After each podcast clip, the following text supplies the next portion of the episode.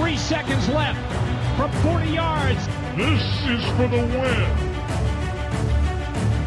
Timeout. Timeout was taken. Hallo und herzlich willkommen zur neuen Folge des Podcasts Icing the Kicker in Kooperation zwischen dem Kicker und der Footballerei. Heute ist eine ganz besondere Episode, denn wir produzieren sie quasi direkt im Anschluss des Super Bowl. Der Super Bowl ist erst wenige Minuten alt und wir wollen euch jetzt emotional aus erster Hand berichten, wie es war, was passiert ist, wie wir diesen Super Bowl erlebt haben. Mein Name ist Kutsche. Falls es im Hintergrund ein bisschen lauter ist, ähm, mögt ihr das bitte entschuldigen, denn ich sitze noch vorm SoFi Stadium in Los Angeles und bin jetzt hier an einem hoffentlich nicht ganz so lauten Ort. Und ich bin auch nicht alleine, denn dabei sind unter anderem, oder was heißt unter anderem, dabei sind Punkt Max aus der Footballerei. Moin Max. Moin Kutsche, sei grüßt. Daniel aus der Footballerei ist heute auch dabei. Moin Daniel. Moin, moin. Remo aus der Footballerei ist dabei. Moin Remo. Moin, oder wie Daddy immer sagt, Servusla. Michael vom Kicker ist dabei. Moin Michael. Hi, bei uns kommt jetzt das Servusla aus Nürnberg. Und Grille ist dabei, auch vom Kicker. Moin Grille. Servus, bei mir geht's ohne LA hinten. Wir alle haben den Super Bowl gerade verfolgt. Die Rams haben gewonnen, 23-20, so viel vorweg. Aus meiner Sicht, ich war hier im Stadion, ähm, eine fette Show, äh, eine Riesenparty, eine super Stimmung. Dieses Stadion ist einfach gigantisch. Max, du hast das Spiel für den deutschen Game Pass kommentiert. Wie hast du es erlebt?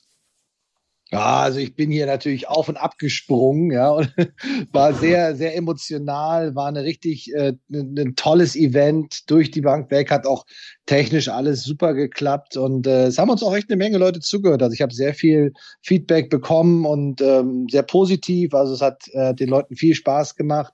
Stefan Grothoff und ich haben äh, gemeinsam äh, kommentiert und äh, auch sehr viel analysiert und auch ein bisschen spekuliert und es hat echt viel Spaß gemacht und äh, natürlich so den ersten Super Bowl überhaupt in meiner Karriere zu kommentieren war schon ein ganz besonderes Erlebnis. Ich bin da sehr stolz drauf, war sogar ein bisschen aufgeregt und äh, bin aber dann auch ganz schnell im Spiel gewesen und dann genau in die Materie abgetaucht und konnte richtig richtig schön was aus der 30-jährigen Erfahrung äh, heute auch in den Super Bowl mit reinbringen.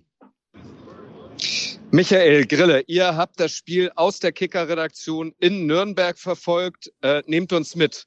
Was war bei euch beiden so los? Also bei uns erstmal sind die Finger natürlich noch heiß. Wir haben fleißig getippt. Michael hat's getickert. Ich habe Spielbericht geschrieben, Bilder gemacht. Also da ist natürlich auch noch das Adrenalin hoch, weil man quasi das Spiel genießt und das ja wirklich eine wilde Achterbahnfahrt war und daneben natürlich noch die ganze Arbeit verrichten muss. Also war war dreieinhalb, vier Stunden richtige Action. Und jetzt geht die Action ja noch weiter. Also wir sind quasi direkt vom, von der Tastatur jetzt ans Mikro und boah, müssen jetzt auch erstmal ein bisschen runterfahren, glaube ich. Remo, Daniel, ihr habt den Super Bowl in Hamburg verfolgt, auf der Super Bowlerei, Feier in Anführungszeichen. Ähm, wie war euer Abend? Wie war eure Nacht? Wie habt ihr das Spiel erlebt? Ja, hier war auch High Life ähm, erst zweieinhalb Stunden Sendung und dann einfach das Spiel wieder absurd. Man kann es nicht besser schreiben. Und ja, jetzt mit dem Gewinner am Schluss muss jeder sehen, wie zufrieden er damit ist. Aber es war auf jeden Fall ein spannendes Spiel. Max, du hast es gesagt. Ähm, 30 Jahre äh, Footballerfahrung hast du auf dem Buckel im Vergleich zu anderen Super Bowls. Wie würdest du den heute einordnen? Vor allem so die letzte Minute war relativ strange. Plötzlich war das Spiel entschieden.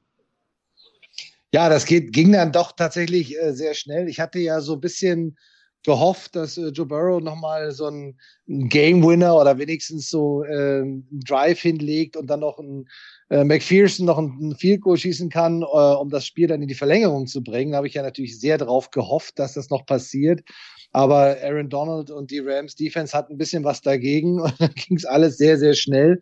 Aber das ist es halt im Football. Du hast dann nochmal die Chance, ähm, ich habe kurz bei dem, diesem dritten Versuch und eins, wie gedacht, so, oh, bitte jetzt nicht laufen und schon gar nicht durch die Mitte laufen, ja, weil Aaron Donald ist halt einfach, ne, das ist, äh, du wirst, wirst es wahrscheinlich nicht schaffen. Also die Wahrscheinlichkeit, dass du diesen First Down machst mit dem Lauf, ist sehr unwahrscheinlich. Sie haben ähm, dann natürlich noch den vierten Versuch gehabt, aber auch in dem, äh, in der Passsituation ist dann äh, Aaron Donald wieder durchgekommen und hat Joe Burrow dann noch mal einmal um die eigene Achse gedreht, der sogar fast noch den Pass angebracht hat an Pirine, aber äh, das war so die, die Situation, äh, wo ich echt so ein bisschen gehofft hatte, okay, da äh, gibt's noch einen Timeout, das erste Play auch auf Jamal Chase sah ja schon ganz gut aus und es fehlte ja auch nicht mehr viel. Also das ist noch ein First Down gewesen sein und äh, dann sind sie in der Goal Range und können eben dieses Goal schießen. Aber das ist natürlich genau das dann eingetreten, was viele natürlich im Vorfeld schon spekuliert haben, dass die Defensive Line der Rams einfach so unfassbar stark ist und die Offensive Line der Bengals da nicht viel gegenhalten konnte. Daniel, auch du hast schon diverse Super Bowl erlebt. So äh, für uns aus Fansicht war es eigentlich wie gemalt, weil das Spiel war spannend, es war ausgeglichen, es ging hin und her. Ähm, hat sich erst, wie gesagt, in der letzten Minute entschieden. Wie ordnest du diesen Super Bowl 2022 in Los Angeles ein?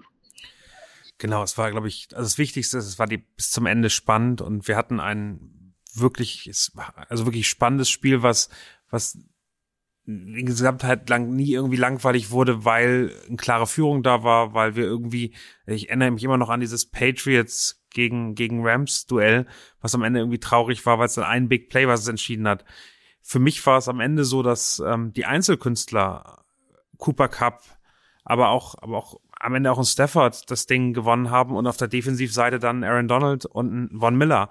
Die haben am Ende das Spiel entschieden und genau das, was die Rams gemacht haben, sich solche Spieler zu holen, das war am Ende das, was ihn auch den Sieg geholt hat. Und ich habe ein bisschen Angst, dass weitere Teams sowas versuchen. Also diese All-In-Geschichte. Wir gehen nicht auf Draft, wir entwickeln keine Spieler, sondern wir holen uns Super-Teams. Das ist ein bisschen die Konsequenz aus dem heutigen Abend. Remo, du bist 49ers-Fan. Du hast es ja schon so ein bisschen angedeutet, äh, dass dir es wahrscheinlich kalt über den Rücken äh, runterläuft, dass du jetzt über den Rams Super Bowl Sieg sprechen musst. Kannst du es denn anerkennen? Sind die Rams für dich verdient Super Bowl Sieger geworden? Ja, verdient auf jeden Fall. Und zumindest kann man sich ja damit trösten, dass man sagen kann, man hat gegen den Super Bowl Sieger verloren. Auf der anderen Seite ist es traurig, wenn man sieht, die 49ers hatten eigentlich jede Chance, in den Super Bowl einzuziehen. Und ich glaube, so eine gute Chance wie dieses Jahr kriegst du halt nicht oft. Und die Rams, ich fand extrem, dass wir zwei unterschiedliche Hälften gesehen haben und vor allem, dass die zweite Hälfte angefangen hat, katastrophal für die Rams und das so die Initialzündung anscheinend war für die Defense der Rams, weil danach haben die Burry nur noch auf den Arsch gesetzt. Michael Grille, könnt ihr versuchen, für alle die, die den Super Bowl eventuell nicht sehen konnten und uns jetzt auf dem Weg zur Arbeit unter der Dusche oder direkt nach dem Aufstehen hören, die Schlüsselszenen einmal rauszuarbeiten? Wo hat sich eurer Meinung nach ähm, das Spiel entschieden? Ja, ähm, gerade wurde es ja schon angedeutet, für uns war es dann vor allem in der zweiten Halbzeit eben auch diese Initialzündung für die Defense der Rams, was man eben auch schon gegen die 49ers gesehen hatte, dass dann Donald, das hat man jetzt noch nicht gesehen, ob er auch wieder eine Ansprache an seine Kollegen gehalten hat, aber irgendwie, das war dann hier Punt, Punt, Punt, ständig Abwehr irgendwie drin und das war schon so der Game Changer vor lauter Big Plays, die davor schon auch waren. Aber gerade in der zweiten Halbzeit hat das schon das Zünglein an der Waage für uns gespielt, was sich ja dann im letzten Drive der Bengals auch gezeigt hat, wo wir auch hier noch da gestanden sind. Ich bin sogar aufgestanden und habe noch gesagt, komm, zwei Auszeiten, noch eine Minute irgendwas für die Bengals, da geht schon noch was. McPherson macht das Ding. Und dann war es, wie ihr schon angedeutet habt, gefühlt zehn Sekunden war das Ding gelaufen und es war eben Defense. Defense wins Championships, ne? Ich muss den Standardspruch sagen, ich zahle auch zwei Euro ins Straßenschwein. Ja, aber auch ein bisschen so Play-Calling wins Championships. Also ich würde noch mal das unterstreichen, was Max vorhin gesagt hat. Also ich habe auch, wir haben beide hier niemand im Raum, ähm, saßen hier zu viert, haben niemand verstanden, äh, warum dieser Lauf durch die Mitte bei Dritter und Eins gecallt wurde. Ähm, ich glaube, du hättest da mehr Optionen gehabt und dann bringst du Burrow halt in diese missliche Lage, Vierter und Eins und dann irgendwie war es ja klar, dass Donald durchkommt und ja, fast completet er den Pass ja dann doch noch irgendwie. Aber ja, das war dann, also für mich war es auch, auch schon dieser dritte und eins so ein bisschen so ein, äh, ja, so ein Schlüsselplay dieses Super Bowls, auch wenn Donald natürlich dann völlig zu Recht auch ähm, die, die Meriten abkriegt für den äh, halben Sack dann am Ende. Und äh, meiner Meinung nach, da wird zum Beispiel Max andere Meinung sein, hätte Donald auch äh, Super Bowl MVP werden sollen. Fühlst du dich da angesprochen, Max? Ja, also ich bin da voll dabei. Also das, was er das ganze Spiel über gemacht hat, du darfst nicht vergessen, der hat zum Teil gegen drei Offensive Linemen gespielt. Ja. Also der, die haben ja dann immer wieder versucht, äh, Donald und ähm, auch Von Miller auf eine Seite zu stellen, damit sie so ein bisschen, sie versuchen wenigstens einen von den beiden zu isolieren. Aber im Prinzip hat Donald immer wieder auch Double Teams, also zwei Blocker, einen von links, einen von rechts in der Mitte gespalten, hat noch Plays gemacht, hat immer wieder für Druck gesorgt. Ähm, das Quick Passing Game, das schnelle Passing Game äh, für die Bengals war enorm wichtig, dass sie da in irgendeiner Art und Weise versuchen mussten, äh, möglichst schnell den Ball rauszubringen, möglichst schnell dafür zu sorgen, dass sie irgendwie äh, nicht in Druck geraten, keine Sex einstecken, aber das, was dann in der zweiten Halbzeit äh, passiert ist in der Defense Line der Rams, war gigantisch und natürlich ist Aaron Donald so ein Ausnahmeathlet und der ist absolut diese MVP-Trophäe auch verdient hat. Wenn du allerdings ein einen Receiver hast, der natürlich dann auch nicht nur ein Big Play macht in der Endzone, äh, schon in der ersten Halbzeit, sondern dann auch noch den entscheidenden Touchdown nach einem sehr, sehr ähm, starken und, und, und langen Drive, äh, wo auch einige Schlüsselszenen drin gewesen sind. Ich erinnere da so ein bisschen an diese eine Strafe, die der Linebacker Logan Wilson gekriegt hat, ähm, die sehr eng waren. Und ich, ich denke mal, diese Holding-Strafen, das wird auch noch lange ein Thema sein in den nächsten Tagen und Wochen. Was wurde gecallt, was wurde nicht gecallt? Ähm, da gab es ja auch diese ja bisschen strittige Situation mit dem Touchdown von T. Higgins direkt nach der Halbzeit. Ähm, aber halt auch einige Strafen, die dann die, die Bengals gekriegt haben. Und wenn sie, sag ich mal, die, die Rams irgendwie auf den dritten oder vierten Down zwingen, dann wird's richtig dramatisch. Ja, und äh, sie haben gut gespielt defensiv, auch die Bengals. Kann man überhaupt nichts sagen dagegen. Aber wenn du dann natürlich ein, äh, in, allein in der Red Zone, allein in der Goal-Line äh, fünf, sechs Spielzüge hast, ähm, dann ist natürlich auch wahnsinnig schwer, Spieler wie Cooper Cup und Co. in irgendeiner Art und Weise unter Kontrolle zu bringen. Aber die Defensive Line der Rams, wow. Also wie es schon zu erwarten war, grandiose Arbeit, die sie geleistet haben. Max, lass uns noch mal kurz bei den Receivern bleiben, weil du hast ja früher selbst als Receiver gespielt, unter anderem in der NFL Europe für Düsseldorf Rheinfire. Du hast jetzt ein paar Namen genannt. Cooper Cup ist MVP geworden.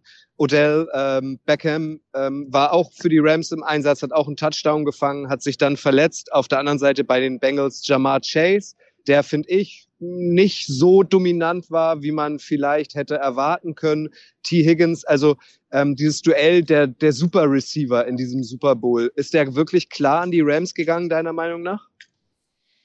Ja, also ich hatte auch so ein bisschen gehofft, dass Jamar Chase noch ein bisschen einen größeren Impact hat und auch noch mehr Welle bekommt. Allerdings äh, war auch wirklich extrem schwierig für einen Burrow, ähm, diese ähm, etwas tieferen Pässe, die längeren Pässe wirklich etablieren zu lassen, weil einfach die Zeit nicht da gewesen ist. Und dadurch ist es natürlich in dem Moment, wo du nur auf das schnelle Passspiel gehen musst, bist du sehr limitiert. Ja, die Passrouten sind sehr kurz. Man hat dann versucht, einen Jamar Chase ein bisschen auf die innere Position zu bringen und von der inneren äh, Receiver-Position über die Mitte laufen zu lassen. Man hat ihn versucht, mit einer Motion irgendwie wenigstens den Ball auch ein, zwei Mal so zukommen zu lassen. Also man hat es schon probiert, aber ähm, so wirklich, äh, also dieser eine Catch von Jamar, der war unfassbar. Ja, dieser, wo auch gegen, gegen Jalen Ramsey eins auf eins die Sideline runter, dann fängt er den auch noch irgendwie im, im Vorwärtsfallen mit einer Hand. Also es war absolut gigantisch. Aber da hatte ich mir, hätte ich mir noch ein bisschen häufiger gehofft, dass er auch noch den einen oder anderen tiefen Ball bekommt. T. Higgins ist ja auch ein absoluter Top-Receiver. Tyler Boyd hat so, äh, hat eigentlich die ganze Saison keinen Ball fallen gelassen und dann lässt er einen ganz wichtigen Ball äh, auch im dritten, dritten Down fallen, weil er ihn nicht reinguckt. Also da sind so ein paar Dinge passiert, wo ich sage, das ist, äh, das können die Bengals besser, aber das ist, steht, geht immer wieder zurück auf die Zeit, die dem Quarterback zur Verfügung steht. Ja, auf der anderen Seite hat ähm, OBJ wirklich super angefangen, einen schönen Touchdown gefangen, auch ein super Playcall gegen die, die Mannverteidigung, die, ähm, die die Bengals da gespielt haben und dann später auch noch mal einen schönen Ball über die Mitte gefangen und er war auch auf dem Kurs, ein richtig großer Impact zu sein, hat sich dann ohne Fremdeinwirkung leider verletzt. Aber wenn es wirklich drauf ankam, dann ging der Ball zu äh, Cooper Cup und da war auch ein Vierter und Eins da hätte jeder mit dem Lauf irgendwie gerechnet oder den Quarterback Sneak durch die Mitte. Was machen die Rams? Sie geben den Ball ähm, per Ballübergabe, per Handoff an, an Cooper Cup und der läuft den First Down. Und dann auch noch einige Pässe, die auf ihn gegangen sind, obwohl er den vollen Fokus, besonders nach dem Ausfall von OBJ hatte, haben sie immer wieder äh, es geschafft, ihm den Ball zukommen zu lassen. Aber, aber Max, ist das Daniel, das Quarter, das Spannende an diesem Daniel, das Quarterback-Duell. Joe Burrow gegen Matthew Stafford. Ähm, Matthew Stafford ist nicht fehlerfrei geblieben, hat unter anderem eine Interception geworfen. An wen ähm, würdest du dieses Duell geben? Am Ende geht's an den Sieger. Ich glaube, das aber die Story des, glaube, des Spiels Story des, ist des eine Spiels ist, ist eine, eine andere. Weil äh, was, was, was ich gesehen habe an Spielen, und das fand ich wirklich spannend, ist, dass die Rams immer wieder Rückschläge ähm, bekommen haben, immer wieder zurückkommen mussten. Sie sind super gestartet, haben am Anfang im ersten Quarter, hatte ich das Gefühl, mit OBJ als, als Top-Receiver machen sie eigentlich das alles richtig, halten die Bengals bei drei Punkten, ist, man hat das Gefühl, die sind wirklich drinnen im Spiel, die machen alles, dann verletzt sich OBJ, man hat einen Jalen Ramsey, der unglaubliche Probleme hat, in dieses Spiel zu kommen, der glaube ich, also ich habe irgendwelche Zahlen gesehen, das war das schlechteste Spiel seiner Karriere, so viel Yards hat er noch nie abgegeben, die kommen trotzdem rein. Man hat das Gefühl, dass der Stafford als Quarterback-Duell nicht gewinnt. Zwei Interceptions, eine davon kann man auf jeden Fall ähm, dem Quarterback zuordnen. Die zweite ist unglücklich, ist eben dieses typische ähm, verpasster Catch und der Ball fliegt dann direkt zum Verteidiger. Aber es sind immer wieder Sachen gewesen im Spiel, wo die Rams nicht gut aussahen, wo die Bengals im Spiel blieben, wo die Bengals sogar geführt haben. Und ich glaube, das ist irgendwie eine Saison, oder am Ende der Saison der Rams, das genau dazu passt, wie sie in der Saison gespielt haben. Sie haben gegen die, die 49ers am Ende der Saison verloren. Sie haben nicht gut ausgesehen teilweise, haben am Ende trotzdem die Spiele gewonnen. Und das ist genau das, was die Rams in den Playoffs gezeigt haben. Und das war heute eigentlich das gesamte Spiel so, dass sie immer wieder Rückschläge hatten und am Ende es trotzdem geschafft haben. Remo, Michael Grille, wie hat euch auf der anderen Seite Joe Burrow gefallen? Den, äh, der Quarterback der Bengals? Fangt ihr gerne an. Also für uns, wir haben es gestern, äh, wir, gestern sage ich schon, äh, wir haben es kurz nach Spielschluss äh, auch noch diskutiert und für uns war er eigentlich ganz gut die ganze Zeit drin, war auch da, äh, hat auch seine Big Plays natürlich gehabt, aber natürlich von der Defense der Rams kam natürlich ständig Druck, was irgendwie auch natürlich seiner O-Line anzukreiden ist, was man dann auch irgendwie die ganzen Playoffs immer gesehen hat. Vielleicht war das auch letztlich einer der großen Schlüssel warum es die Bengals am Ende nicht geschafft haben. Ich meine, am Ende hat er, glaube ich, 19, 6 in den ganzen Playoffs kassiert, 7 heute im Spiel. 7 oder 8. 7 oder 8 sogar am Ende. Ähm, das ist, wie gesagt, seiner O-Line vielleicht anzukreiden. Er selbst war irgendwie trotzdem da und so rein vom Gefühl her hätten wir ihm am Ende wirklich das noch gegönnt, dass er wenigstens irgendwie noch in die Nähe der Endzone kommt. Das war, war dann aber nichts mehr. Aber insgesamt war er für uns schon gut drin die ganze Zeit. Ja, also ich würde sagen, ein bisschen am Anfang hat er schon gebraucht, um reinzukommen. Also gerade so die ersten ein, zwei Drives, da hat man schon, finde ich, gemerkt, dass er noch so diesen, mit dieser ganz großen Super Bowl-Bühne ähm, vielleicht noch ein bisschen ja, gefremdelt hat, aber er war dann, ja, wie wir auch, glaube ich, schon jetzt in vielen Folgen Icing the Kicker gesagt haben, er hat sich davon nicht beeindrucken lassen. Er ist auch äh, nach vielen Sex wieder zurückgekommen. Er ist auch ein, zwei, drei, sechs stark entwichen. Ich glaube auch auf beim äh, Touchdown-Pass auf T. Higgins ist er echt stark noch äh, ja, es, äh, escaped aus dem Pressure. Ne?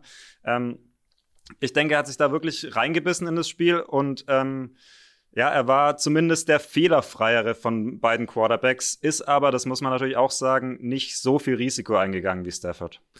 Und ich glaube, das ist es ja auch so ein bisschen. Die Story am Anfang war tatsächlich, hatte ich auch das Gefühl, dass Burrow nicht so eiskalt war, wie es sonst war in den Playoffs. Hat ja. viele Würfe auch ungenau geworfen. Ähm, dann wurde auch nicht converted, dieses Mega-Play von Chase, haben sie, sind sie am Schluss mit drei Punkten rausgegangen. Und ähm, dann ist er immer besser reingekommen. Anfang der, äh, der zweiten Halbzeit war es ein super Start. Mit der Face Mask, muss man fairerweise auch sagen. Und ähm, dann kam aber die Rams Defense und dann kam das, was worüber alle gesprochen haben vor dem Spiel. Die O-Line, die schwache Bengals O-Line gegen diesen Pass Rush. Und dann haben sie ihn ja in der zweiten Halbzeit alleine sechsmal gesackt. Und dann war am Schluss auch Burrow nicht mehr in der Lage, da irgendwie rauszukommen. Sie haben zwar versucht, ihm mit dem Gameplan viele kurze Pässe irgendwie den Ball schnell aus der Hand zu nehmen quasi, dass der Pass Rush gar nicht erst ankommt. Aber am Schluss war es dann einfach zu viel.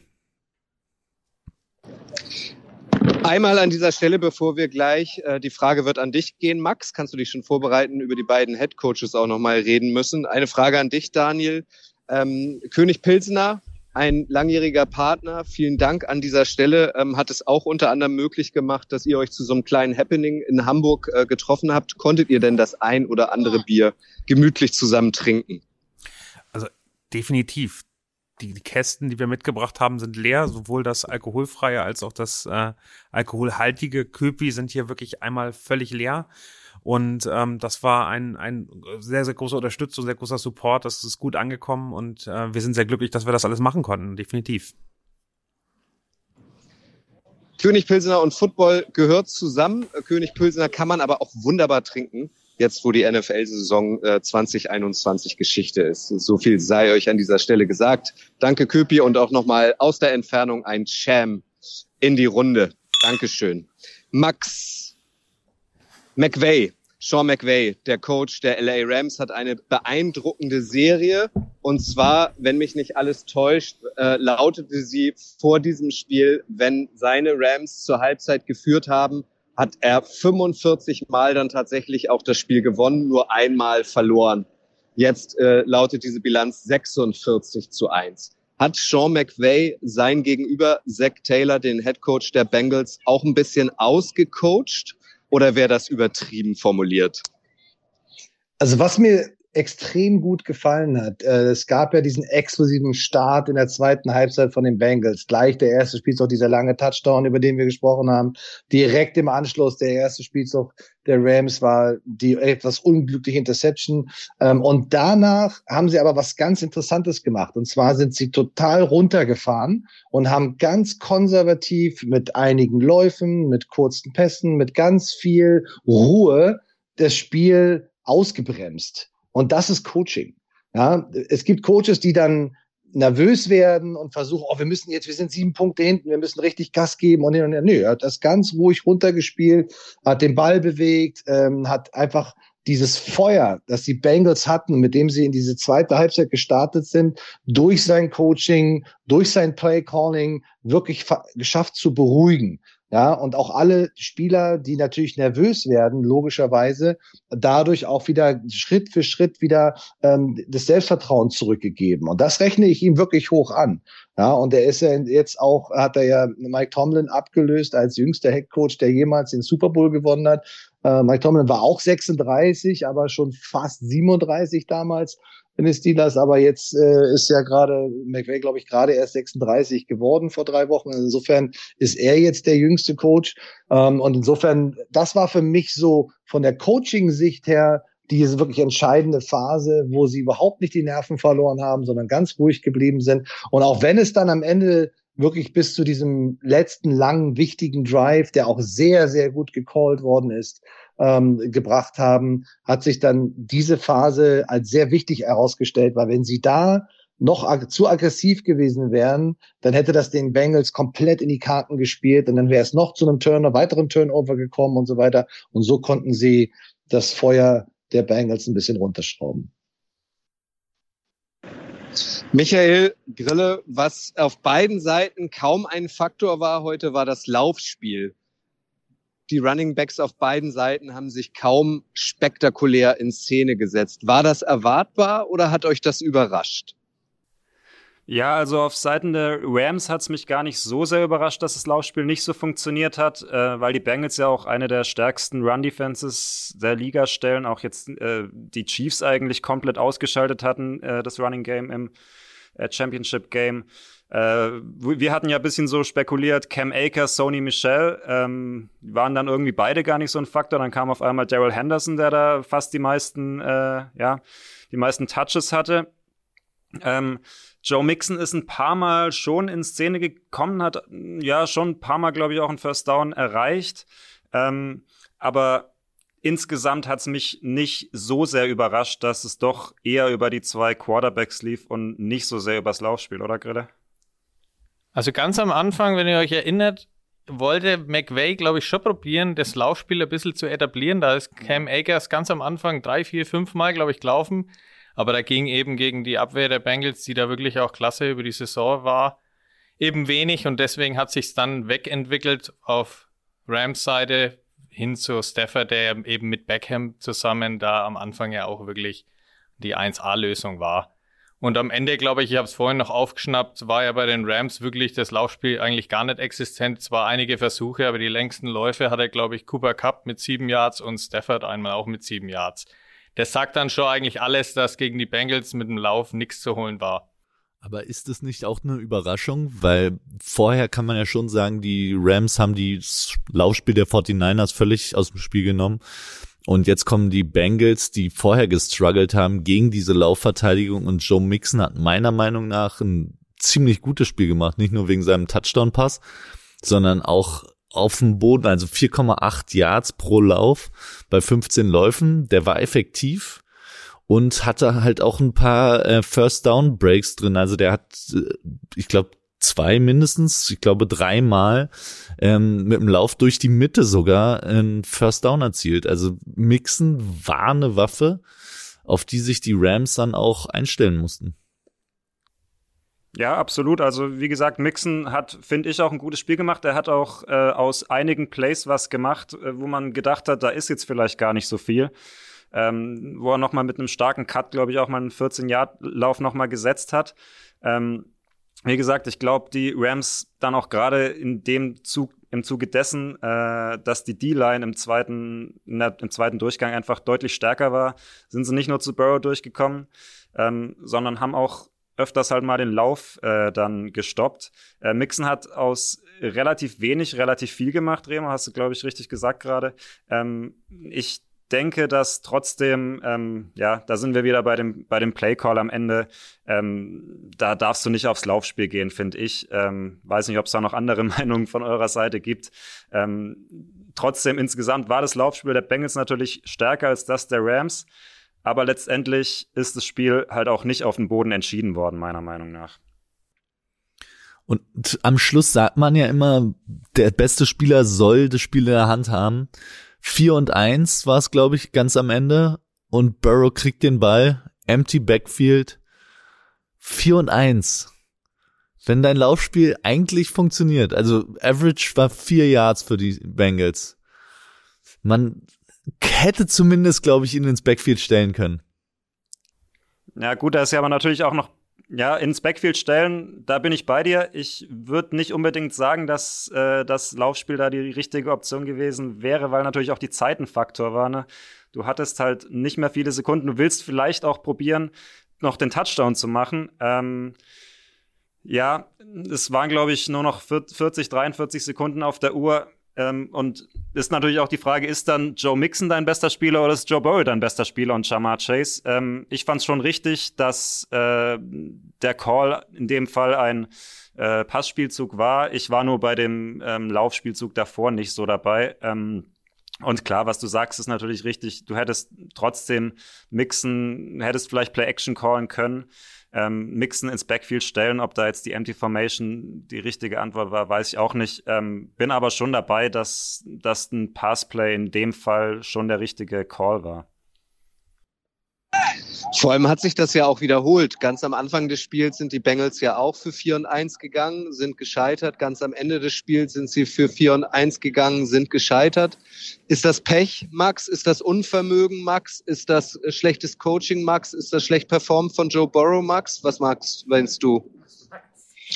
Also allgemein, gerade bei dem ersten äh, vierten und eins, äh, gerade am Anfang des Spiels, äh, direkt so an der Mittellinie, an der achten, generischen 48-Yard-Linie, oh, da habe ich kurz geschluckt, weil ich dachte mir so, mh, hm, klar kann man aggressiv spielen, klar möchte man auch hier irgendwie, wenn man das Spiel gewinnt, auch solche solche First Downs machen. Auf der anderen Seite gibst du halt den Ball an der Mittellinie ab und das Resultat ist ein Touchdown da draus für die Rams. Also ähm, ich hätte gerade am Anfang eher gesagt, lass da noch ein bisschen konservativer bleiben und erstmal noch ein bisschen weiter abtasten. Lass die Rams wirklich weit hinten anfangen, lass sie lange Drives machen, da können gute Dinge passieren. Deine Defense ist gut. Das war diese erste Situation. Diese letzte Situation äh, ganz am Ende, ähm, klar kannst du, ist es super, äh, dann, wenn du merkst, okay, du dritten Versuch und eins, ja, du bist gelaufen, ja, wenn, wenn alle, wenn du, wenn es klappt, sagen alle, ja, ey, super, genau der richtige Call. Wenn es halt nicht klappt, dann zwingst du dich natürlich im vierten und eins zu werfen. Aber was du halt nicht machen kannst, es geht gar nicht darum, einen Running Back im Backfield zu haben oder vielleicht zu laufen, sondern du brauchst einfach noch jemanden im Backfield. Du, du weißt doch, dass die Defensive Line äh, so aggressiv ist. Dann, dann stell doch drei Receiver zusammen, versuch äh, mit den drei Receivern eine Kombination zu spielen, wo du einen kurzen, sicheren Pass werfen kannst und gleichzeitig stellst du dir noch einen Running Back ins Backfield, der auf der Seite von Aaron Donald und auch vielleicht von Männer steht und einfach nur guckt, ob irgendeiner der Offensive Linemen ein Problem hat oder äh, den Block nicht hinbekommt, um dann einfach nochmal die Schulter damit reinzuhalten, um einfach diese halbe Sekunde Burrow zu geben, den Ball zu platzieren, weil wenn er die Zeit hat, bringt er den Ball ja auch an. Und das ist das, was mich einfach in dem Moment so aufgeregt hat, dass man dann den Running Back gar nicht im Backfield hat und auch auf einer Passroute hat und hin und her. Und du bist, du, du, bringst jeden äh, Offensive Lineman wieder auf eine 1 zu 1 Inselsituation und äh, das ist einfach in so einem, in so einer Situation, da musst du dich ja auch vorbereitet haben drauf. Du musst ja auch genau diese, diese Adjustments haben. Es ist also, okay, wenn wir so ein Play haben, dann konzentrieren wir uns auf drei Receiver auf einer Seite. Da kann man viele Kombinationen, kann man viel Schaden mit anrichten. Aber ich sichere doch den Quarterback für zwei, zweieinhalb Sekunden ab, damit äh, das eben genau das, was passiert ist, was ja auch zu erwarten war, dass es passiert, äh, eben nicht vorkommt. Und das, das hat mich am meisten eigentlich gestört an dieser äh, letzten Situation wieder. Das ist Coaching, ähm, das ist einfach ein wichtiger, wichtiger Faktor und da äh, sehe ich halt einfach auch, ähm, da haben sich die Rams, das hat den Rams in die Karten gespielt. Aber Max, nur einmal aus meiner Sicht, äh, es war natürlich das Money Down. Es ist ein Down am Ende, was dann sozusagen über Glück oder, oder Pech oder Leid dann am Ende entscheidet. Für mich war es eigentlich ganz spannend, dass bei den Rams eben nicht nur die Top Receiver Cooper Cup OBJ am Anfang performt haben, sondern Bryson Hopkins, Tight End. Ich hatte ihn nicht auf dem Schirm. Daryl Henderson kam wieder in der Woche von der Verletzungspause, kam wieder, hat direkt performt, auch im Receiving Game. Ich hatte das Gefühl, dass bei den Rams einfach noch mehr als nur diese zwei, drei großen Namen da sind. Siehst du das genauso? Ja, aber man muss auch dazu sagen, dass äh, Van Jefferson zum Beispiel einige Rollen übernehmen musste, die eigentlich äh, OBJ gehören und die konnte er einfach nicht umsetzen. Also sie haben ein paar Mal, zweimal mindestens versucht, Van Jefferson auch tief zu treffen. Ich glaube, er hatte auch vier Catches am Ende des Spiels, aber äh, da sind einige Big Plays äh, liegen geblieben, die meiner Meinung nach ein OBJ gemacht hätte.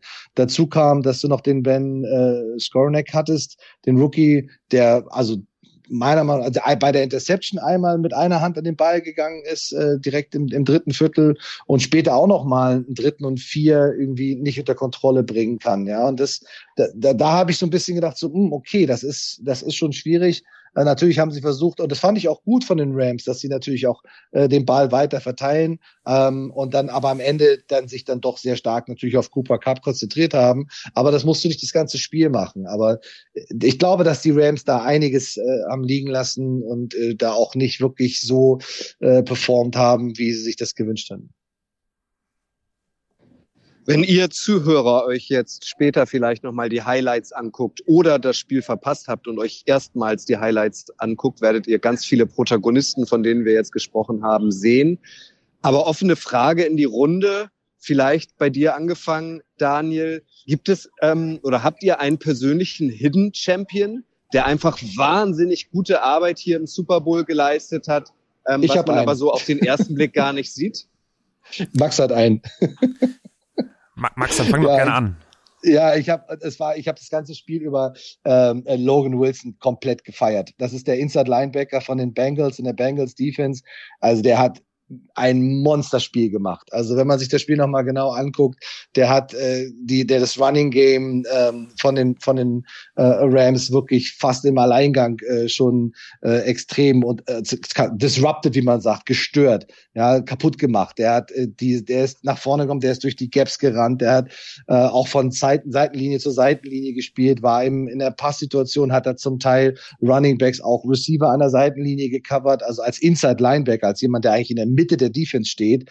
Er hat ein großartiges Spiel gemacht. Leider auch diese eine Holdingstrafe dann in diesem letzten Drive, letzte Angriffsserie der, der ähm, Rams gehabt. Aber meiner Meinung nach, also der, den habe ich überall gesehen, der war immer im Bild.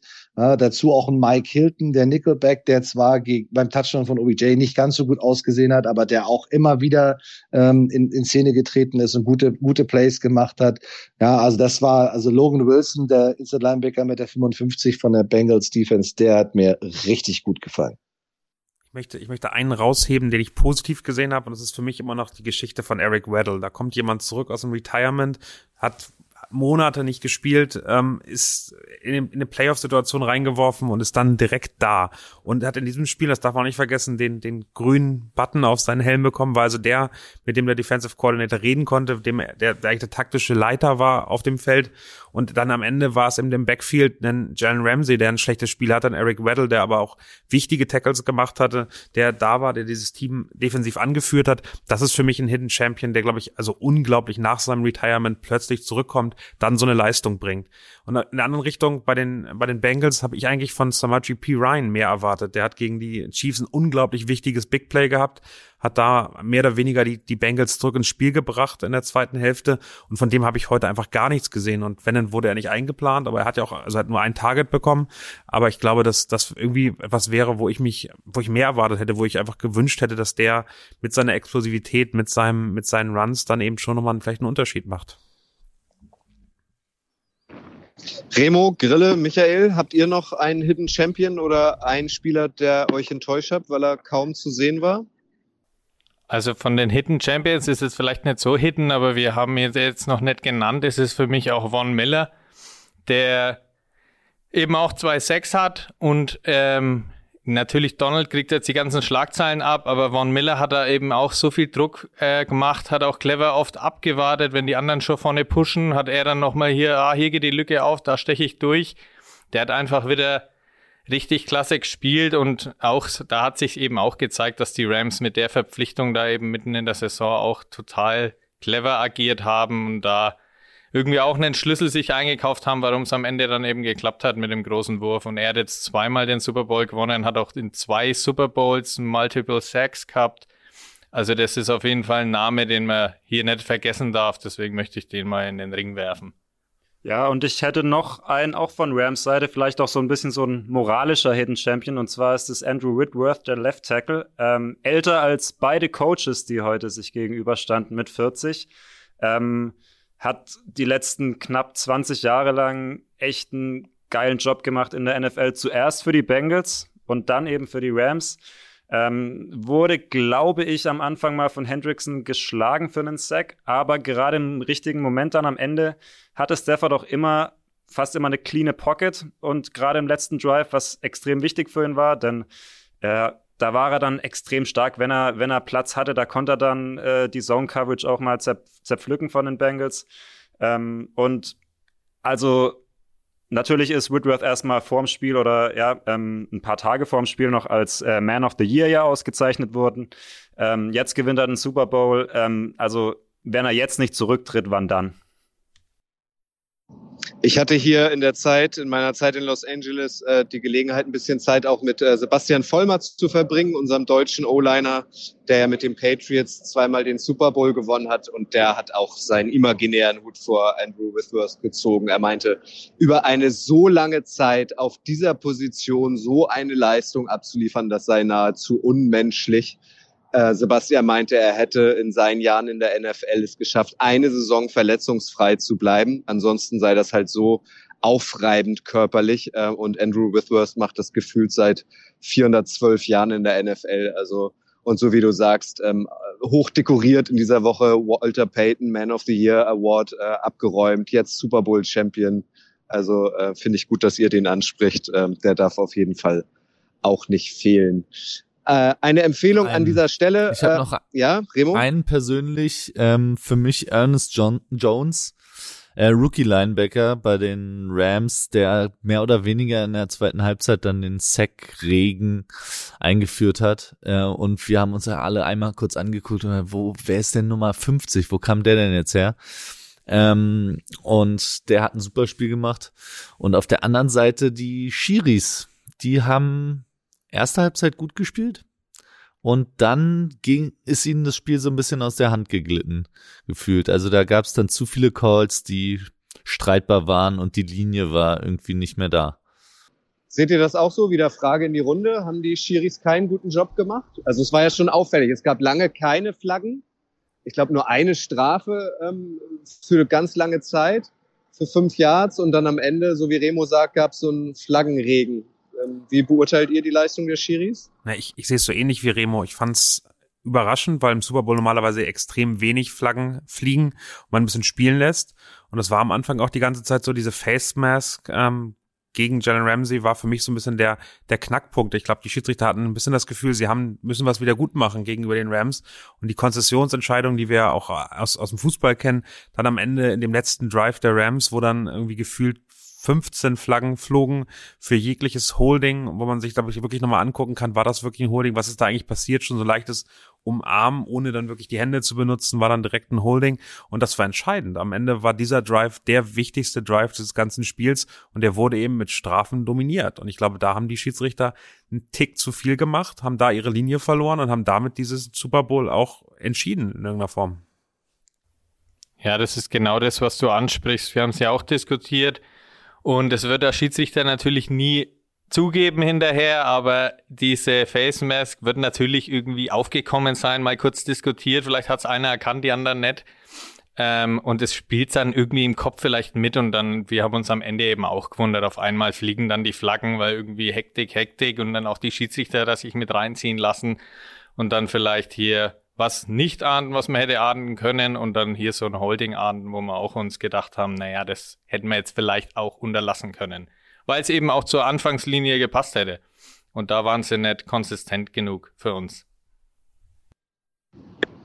Jetzt kann ich hier meine Empfehlung loswerden. Grille und Michael werden sich jetzt nicht äh, lange auf die faule Haut legen, sondern äh, euch natürlich auch in den nächsten Stunden und Tagen weiterhin mit Super Bowl und Football-Content füttern. Also schaut regelmäßig auf kicker.de oder ladet euch die Kicker-App runter, falls ihr es noch nicht gemacht habt. Heute Abend, Montagabend, 19 Uhr live auf YouTube und Twitch geht äh, die Footballerei auch wieder auf Sendung und wird natürlich auch nochmal in aller Ausführlichkeit über das sprechen, was sich hier in Los Angeles äh, zugetragen hat.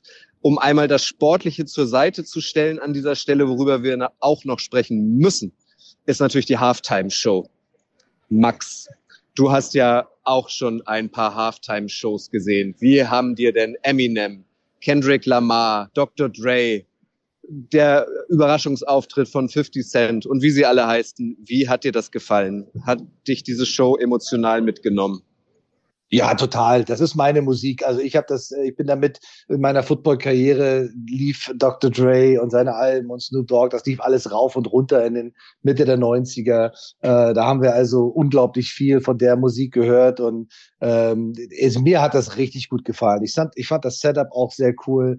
Äh, gut, 50 Cent hätte ich jetzt vielleicht nicht an die Decke gehängt. ein bisschen, äh, sah auch schon ein bisschen aus wie 75 Cent. Aber das ist auf jeden Fall eine, äh, eine, eine gute Show gewesen. Ich feiere auch Mary J. Blige. Ich finde die großartig. Äh, ich fand sie richtig cool. Ähm, unglaubliche, unglaubliche Artist. Äh, und was da auch eigentlich einfach zu Kaliber einfach zusammengekommen ist, war richtig, richtig gut. Äh, Eminem war, war cool. Ist auch, ich auch ewig nicht gesehen. Also wenn man so an, kam auch gleich wieder Eight Mile natürlich hoch und so. Also es waren schon, waren schon echt äh, viele Tracks auch dabei, die wir früher sehr viel gehört haben. Und äh, das hat mich so an meine aktive Zeit erinnert. Und ich habe das total gefeiert. Ich fand das richtig großartig. Es ist ja immer so bei den Super Bowl Halftime-Shows, es gibt Leute, die feiern das total. Es gibt Leute, die sagen so, oh ja, hab mir viel mehr erwartet. Ja klar, kann man immer pompöser und viel mehr und hin und her. Aber ich finde, für das, was ähm, aufgebaut worden ist in der, in der Zeit, was gezeigt worden ist. Das Setup selbst hat mir, mir persönlich äh, richtig gut gefallen und Eminem ist noch aufs Knie gegangen, das kann man auch nochmal machen. Also es war schon, war schon eine, eine, eine, tolle, tolle Veranstaltung. Mir hat das, also ich habe ich hab hier völlig gebannt äh, gesessen und habe mir das angeguckt und fand das total gefeiert. Deine Musik ist das auch, Remo, das weiß ich. Es ist immer so die Rede von den besten Super Bowl Halftime Shows aller Zeiten von Prince, von Michael Jackson. Würdest du diesen Auftritt heute in die Riege der absoluten Top Halftime Shows einreihen? Für mich persönlich ja, aber einfach weil das Line-up in der Umgebung einfach für mich das Nonplusultra war. Ähm, mit dem Knien ist natürlich auch eigentlich am Schluss die Message überhaupt. Wurde er vorher schon verboten, eigentlich, Eminem, und hat es dann trotzdem gemacht. Ist natürlich eine Ansage. Insgesamt habe ich mir, glaube ich, eine andere Reihenfolge gewünscht von den Liedern. Aber, äh, und ich habe mir einen Tupac tatsächlich als Hologramm äh, gewünscht und bin fest davon ausgegangen, eigentlich, dass der kommt. Aber an sich war das schon alles geil. Und ich finde es, dann brauchst auch keine mechanischen Löwen oder Spiegelkabinette. Dann reicht's eigentlich mehr oder weniger eine verhältnismäßig simple Bühne und einfach geile Performer, die da ihr Ding machen und die, die Leute in LA da auf der Bühne, das ist schon was Besonderes. Was sagt Rapper City Nürnberg dazu? Michael Grille, wie hat es euch gefallen? Ja, Rapper City Nürnberg ist ja, was Grille und mich angeht, äh, eher, mh, mm, ja, wir gehören eher zur Vertreter der gitarrenlastigen Musik. Grille hat äh, heute wieder seinen äh, Wunsch nach Metallica bekräftigt heute. Seit über zehn Jahren bin ich einer der vielen Verfechter der unter allen Metalheads, die endlich mal Metallica oder so auf der Bühne sehen möchten. Aber nichtsdestotrotz haben wir das. Ja, sehr gut. Aber nichtsdestotrotz kamen natürlich auch bei uns hier 2000er Vibes hoch mit den ganzen Rappern und Eminem natürlich hat uns beide auch in der Jugend begleitet. Natürlich haben wir das auch abgefeiert, ist ja klar. Ja, also gerade Eminem fand ich auch super stark. Also Remo hat es schon angesprochen, auch geil, diese, diese Message noch, die er, die er gesendet hat. Und ich fand Eminem eh schon, eh schon immer großartig. Ähm, aber Kutsche, mich würde es jetzt interessieren, du warst ja im Stadion. Ähm, ich finde es halt immer ein bisschen schwierig, so eine Halftime-Show vom, vom Bildschirm so auszubewerten. Äh, Kutsche, erzähl du mal, mal, wie, wie war es für dich so? Wie war so das Ambiente? Wie war das Flair? Hatte das so Konzertfeeling oder war es ganz anders? Oder wie habe ich mir das vorzustellen? Also es ist erstmal immer wieder beeindruckend, ähm, wie sie es schaffen, innerhalb kürzester Zeit ähm, so eine Stage aufzubauen. Als die erste Halbzeit vorbei war, ähm, klappte die, die Stadionuhr auf 25 Minuten. Und dann lief der Countdown. Die Spieler waren gerade im Tunnel verschwunden. Dann wurden diese, ich weiß es nicht, diese sechs äh, weißen Häuser quasi reingefahren. Ähm, es kamen wahnsinnig viele Helferlein ähm, dann aufs Feld und innerhalb von sieben Minuten oder so war dieses Set aufgebaut ähm, mit, mit LED-Lichtern auf dem Boden und so weiter. Also das ist immer schon beeindruckend. Ähm, und dann ging's los. Und das war schon Gänsehaut. Also es war noch hell zu dem Zeitpunkt in Los Angeles. Ich glaube, so im Dunkeln ähm, hätte es noch mehr geschockt. Ähm, aber es, ist, es war einfach großartig. Und so wie ihr sagt, also diese geballte Power von absolut riesen Topstars. Ich, ich spreche da immer gern von Katzen. Also das sind ja wirklich die großen, großen Katzen der Musikszene. Ähm, das Stadion hat's gefeiert. Ähm, es gab so, ähm, so, so Lichter, die dann angemacht wurden von jedem Einzelnen, auch äh, auf den Rängen, Rängen, der Lust hatte, mitzumachen. Also das Publikum wurde auch eingespannt. Also das war wirklich Weltklasse. Eine Frage an dich, Daniel.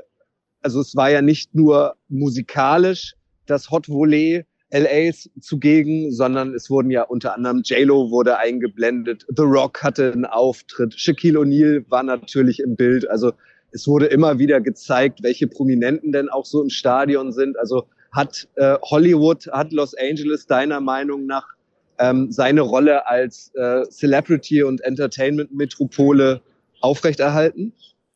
Ich glaube, ähm, Einmal, wenn man mich in einem halben Jahr fragen wird, wie fandest du den Super Bowl dieses Jahr eigentlich, dann würde ich erst sagen, die Halbzeitshow war unglaublich. Ähm, und das ist das, was bei mir, glaube ich, äh, das große Highlight sein wird, was hängen bleibt. Also spielerisch war das spannend, das war ein taktisches äh, Hin und Her.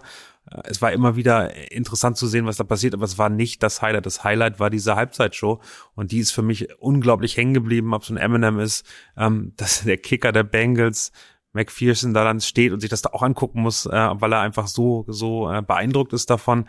Das fand ich sehr sehr schön. Und dann ähm, was was als zweiter Star-Thema da war, ähm, The Rock ähm, am Anfang dazu sehen, das muss man sich mal vorstellen, vor irgendeinem anderen Sportereignis. Ich kann es mir nicht bei Olympia vorstellen, ich kann es mir nicht bei der Bundesliga vorstellen, ich kann es mir einfach nirgendwo anders Champions League Finale und The Rock steht da und und pumped ab, die ganze, die ganzen Zuschauer einfach, äh, weil er einfach Bock drauf hat und weil er da steht. Und es, es gefühlt sich an wie so ein Wrestling-Event und es funktioniert. Wir hatten alle Gänsehaut, wir haben alle, wir wussten in dem Moment, jetzt geht's los, jetzt äh, ist das da. Und ich finde, das ist Hollywood und das äh, ist unglaublich gut gemacht und passt irgendwie genau in dieses Entertainment-Produkt NFL und das macht, das macht die Liga und den Sport nochmal so viel wertvoller, weil das kann jeder fühlen, das, das sieht jeder und jeder fühlt sich davon angesprochen, jeder fühlt sich von dieser Halbzeitshow angesprochen. Und ich glaube, da sieht man einfach, was, wie wichtig dieser Faktor auch für die Liga und die NFL ist, damit sie so erfolgreich ist.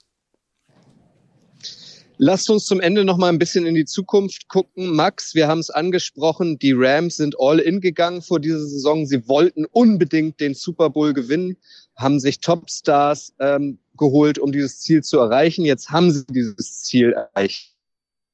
Rams auch nächsten Jahren eine große Rolle spielen im Kampf um den Super Bowl oder war das jetzt so ein One-Hit, deiner Meinung nach?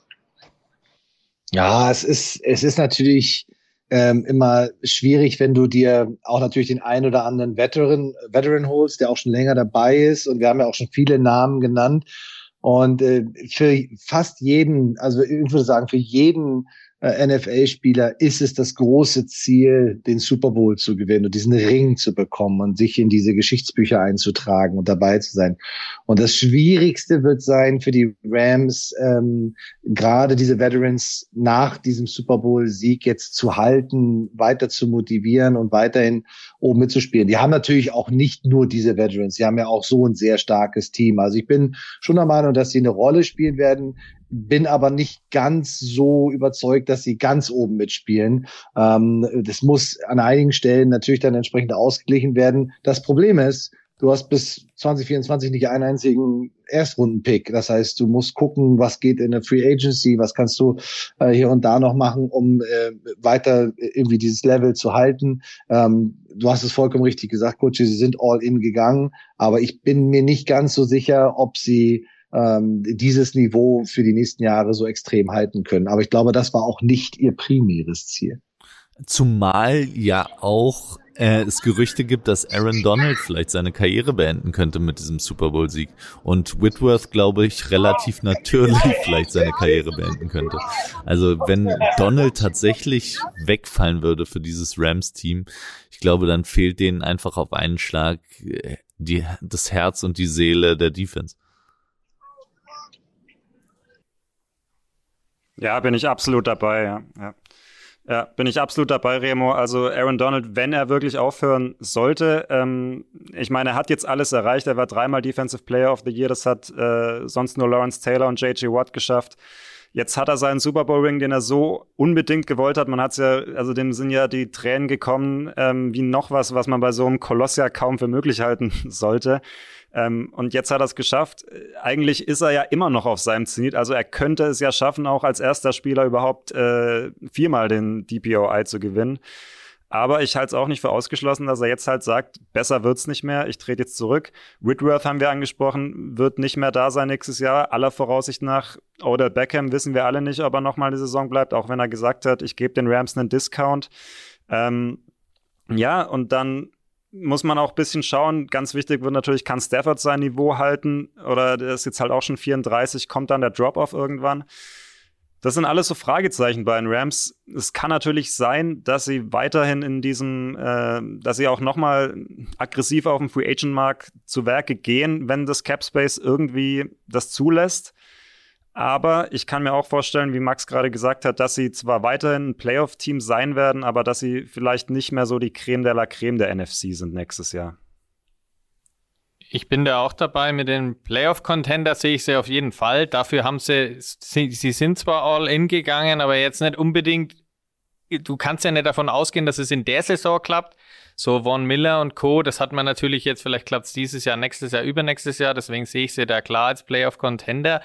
Aber wenn diese erfahrenen Spieler wegbrechen sollten, allen voran Donald, der nicht nur der beste Defense-Spieler auf dem Feld ist, sondern eben auch der Wortführer schlechthin, das habe ich vorhin ja schon angedeutet.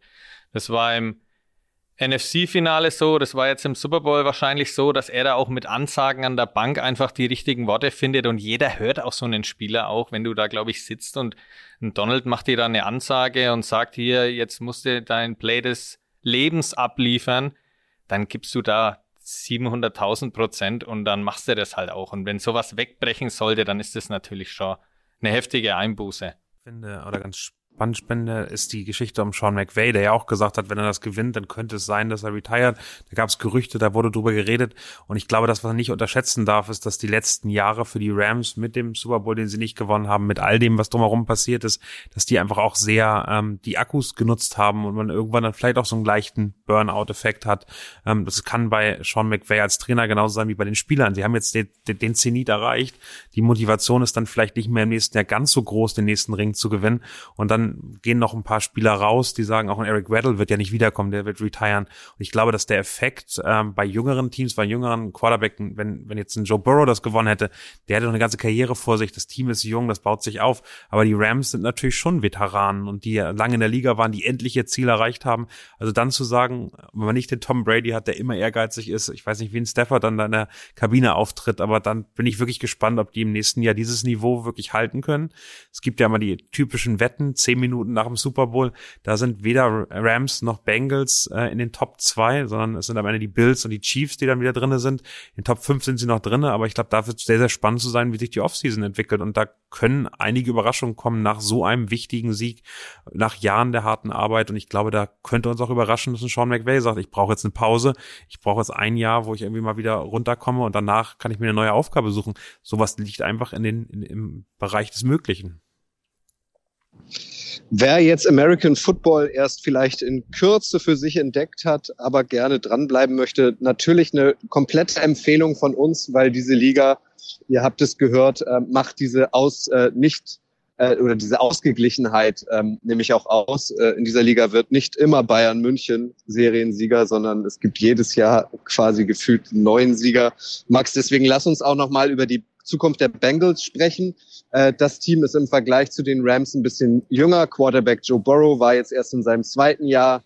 Äh, der Top Wide Receiver Jamar Chase war in seinem Rookie-Jahr, aber auch der Running Back Mixon ist noch relativ jung. T. Higgins ist jung. Also die Offense der Bengals ist noch sehr, sehr jung. Die können noch ähm, eine Weile zusammenspielen. Müssen wir die Bengals in Zukunft auf der Uhr haben? Definitiv, aber, äh, und das ist das Entscheidende, sie müssen, sie müssen was tun. Und sie müssen eigentlich den Weg weitergehen. Also sie müssen wirklich dafür äh, sorgen, dass sie gerade in der Offensive Line Verstärkung. Das müssen ja nicht nur Rookies sein. Also es können ja auch sein, dass man sich den einen oder anderen ähm, Spieler holt, der sozusagen äh, in der Free Agency der auf dem Markt ist. Aber sie müssen sich da verstärken, weil sonst äh, werden sie immer wieder, wenn es dann drauf ankommt, ähm, vor dem gleichen Problem stehen. Ja, und wenn ich mir angucke, was die Skill-Positionen machen, äh, das sind halt Quarterback, Running Back, Receiver Receiver, Tight End. Ja, das sind diese, diese, die ganzen Jungs, die mit dem Ball äh, zu tun haben. Dann ist, bin ich da sehr zuversichtlich, was die Zukunft angeht. Aber wenn du das nicht unterstützt mit einer starken Offensive Line oder, sie muss ja gar nicht die dominanteste sein, aber sie muss wenigstens über dem Durchschnitt sein. Es ist sowieso schon unfassbar, dass sie als äh, Team, was in der Saison 51 Quarterback Sex zugelassen hat und äh, vor dem Spiel schon zwölf, in, allein in der Postseason, jetzt sind nochmal sieben dazugekommen. Äh, also das, das, das darf halt nicht sein. Also das ist sowieso schon ein Wunder, dass sie überhaupt da sind, da gelandet sind. Und wenn sie das nicht, wenn sie an diesem Puzzlestück nicht entsprechend schrauben, dann wird's schwer. Was mir richtig gut gefallen hat, auch also gerade in der Postseason, war die Defense der Bengals. Da waren wirklich einige Spieler auch dabei, die ich vorher so gar nicht wirklich richtig auf dem Zettel hatte, die enorm äh, sich gesteigert haben und richtig guten Football gespielt haben und auch vor sehr schwierige Aufgaben gestellt worden sind und die sie echt gut gelöst haben. Und äh, da denke ich mal, gibt es auch noch die ein oder andere Addition, die wirklich noch, noch mal einen Schritt draufsetzen kann. Aber es steht und fällt einfach mit dieser, mit dieser wirklich allgemein bekannten Schwachstelle. Aber dann werden wir von den Bengals noch viel sehen dieses Jahr. Ja, wir wollen keinen Andrew Luck 2.0 sehen mit Joe Burrow. Nein, nein, definitiv nicht. Grille, Daniel, Michael, eure Meinung zu den Bengals perspektivisch? Bei mir ist es bei den Bengals so, dass sie natürlich jetzt trotzdem, auch wenn sie den Super Bowl nicht gewonnen haben, irgendwie auch wenig die Gejagten sein werden, vor allem weil sie in der AFC North spielen und da hast du halt immer mit gerade Baltimore und Pittsburgh Teams, die gewohnt mit harten Defense-Football da auch dagegen schlagen wollen, dann natürlich sich nächstes Jahr fest auf die Fahne schreiben, die Bengals wieder dahin zu drücken, wo sie eigentlich in den letzten Jahren waren. Und damit muss ich eben Joe Burrow und so auch abschlagen und natürlich auch Trainer Taylor, der da auch gefragt sein wird gegen die anderen erfahrenen Haudegen, dann Mike Tomlin von den Steelers und Harbour von den Ravens vor allem da eben auch zu zeigen, okay, ich habe nicht nur einmal die Division alleine gewonnen, sondern das geht jetzt auch einmal über längere Zeit hinaus und wir wollen vielleicht uns auch in den Playoffs etablieren. Deswegen, das wird schon ganz, ganz schwierig und es hängt eben, wie Max auch gesagt hat, ganz, ganz entscheidend an der O-Line. Da muss was passieren, ganz klar. Ja, also ich denke, die ja, ich, ich denke, die, äh, die Bengals sind natürlich ein wahnsinnig spannendes Team. Ich war eigentlich so, dass ich gedacht habe, dieses Jahr wird's noch gar nicht so richtig was bei denen, ähm, sind auf einem guten Weg. Jetzt haben sie es natürlich schon extrem weit geschafft. Aber was man halt nicht vergessen darf, die AFC ist voll beladen mit jungen, talentierten Quarterbacks. Du hast Mahomes, du hast Josh Allen, du hast Justin Herbert, du hast Lamar Jackson da ist Joe Burrow nicht der Einzige, der da einen Ball ganz gut werfen kann in der AFC. Und die werden sich da über die nächsten fünf bis zehn Jahre bekriegen. Ähm, aber die Bengals sind natürlich mitten in der Verlosung, das ist klar. Ähm, natürlich, da sind wir uns, glaube ich, alle einig, dass sie was in der O-Line machen müssen. Ähm, die Skill-Position-Players, die hast du. Ähm, du hast einen Top-Quarterback, aber du hast halt auch eine extrem starke Konkurrenz in der AFC und da müssen sie sich halt messen lassen, ob sie diesen Erfolg dann äh, nochmal so wiederholen.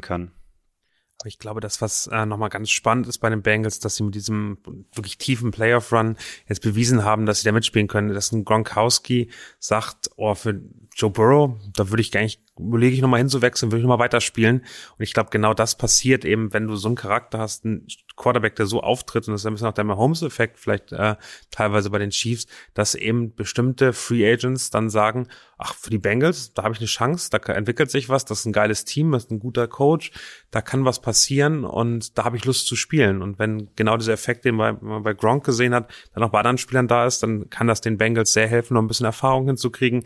Ähm, wirklich starke Spieler zu bekommen, die jetzt in der Free Agency zu bekommen sind. Und dann sieht das Team im nächsten Jahr nochmal ganz anders aus. Wir bleiben gespannt, wir bleiben auf jeden Fall dran, denn äh, Icing the Kicker, den Podcast wird es auch weiterhin geben, auch in der NFL Offseason, alle zwei Wochen. Die nächste Ausgabe findet ihr beim Podcast-Dealer eures Vertrauens am 25. Februar, am Donnerstag, den 25. Februar.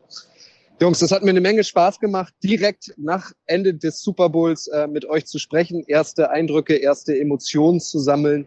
Und wir hoffen, ähm, dass auch euch ähm, hier dieses Gefühl, was wir in den letzten Stunden jetzt gesammelt haben, dass wir das ein bisschen äh, auch euch rüberbringen konnten. Also danke, Remo. Gerne, gerne. Danke, Max. Kutsche, also ich wünsche dir heute Abend auf jeden Fall viel Spaß auf der Aftershow-Party und ich, ich erwarte ein, ein, Selfie mit entweder Dr. Dre, Snoop oder Mary J. Ne? Also ohne brauchst du gar nicht zurückkommen. Ist notiert. Danke, Daniel. Sehr, sehr gerne. Danke, Michael. Danke, Kutsche. Und noch eine Frage. Hast du noch dein Black Balls Trikot an? Natürlich, selbstverständlich. Der Boat war auch mit in Los Angeles. Ich habe ihn mit zum Super Bowl gebracht. So gehört sich das. Und danke, Grille. Danke auch euch und ich gehe jetzt ins Bett. Sehr gut. Wenn ihr mögt, wir sehen oder hören uns äh, heute Abend wieder, wie gesagt, 19 Uhr YouTube live und Twitch live und jederzeit rund um die Uhr werdet ihr auf kicker.de oder in der Kicker-App mit der NFL versorgt. Wer noch nicht geschlafen hat, gute Nacht. Wer jetzt gerade aufgewacht hat, einen schönen Tag. Und ihr wisst, das, das Wichtigste ist, bleibt gesund. Tschüss. Tschüss. Ciao. Ciao, Servus.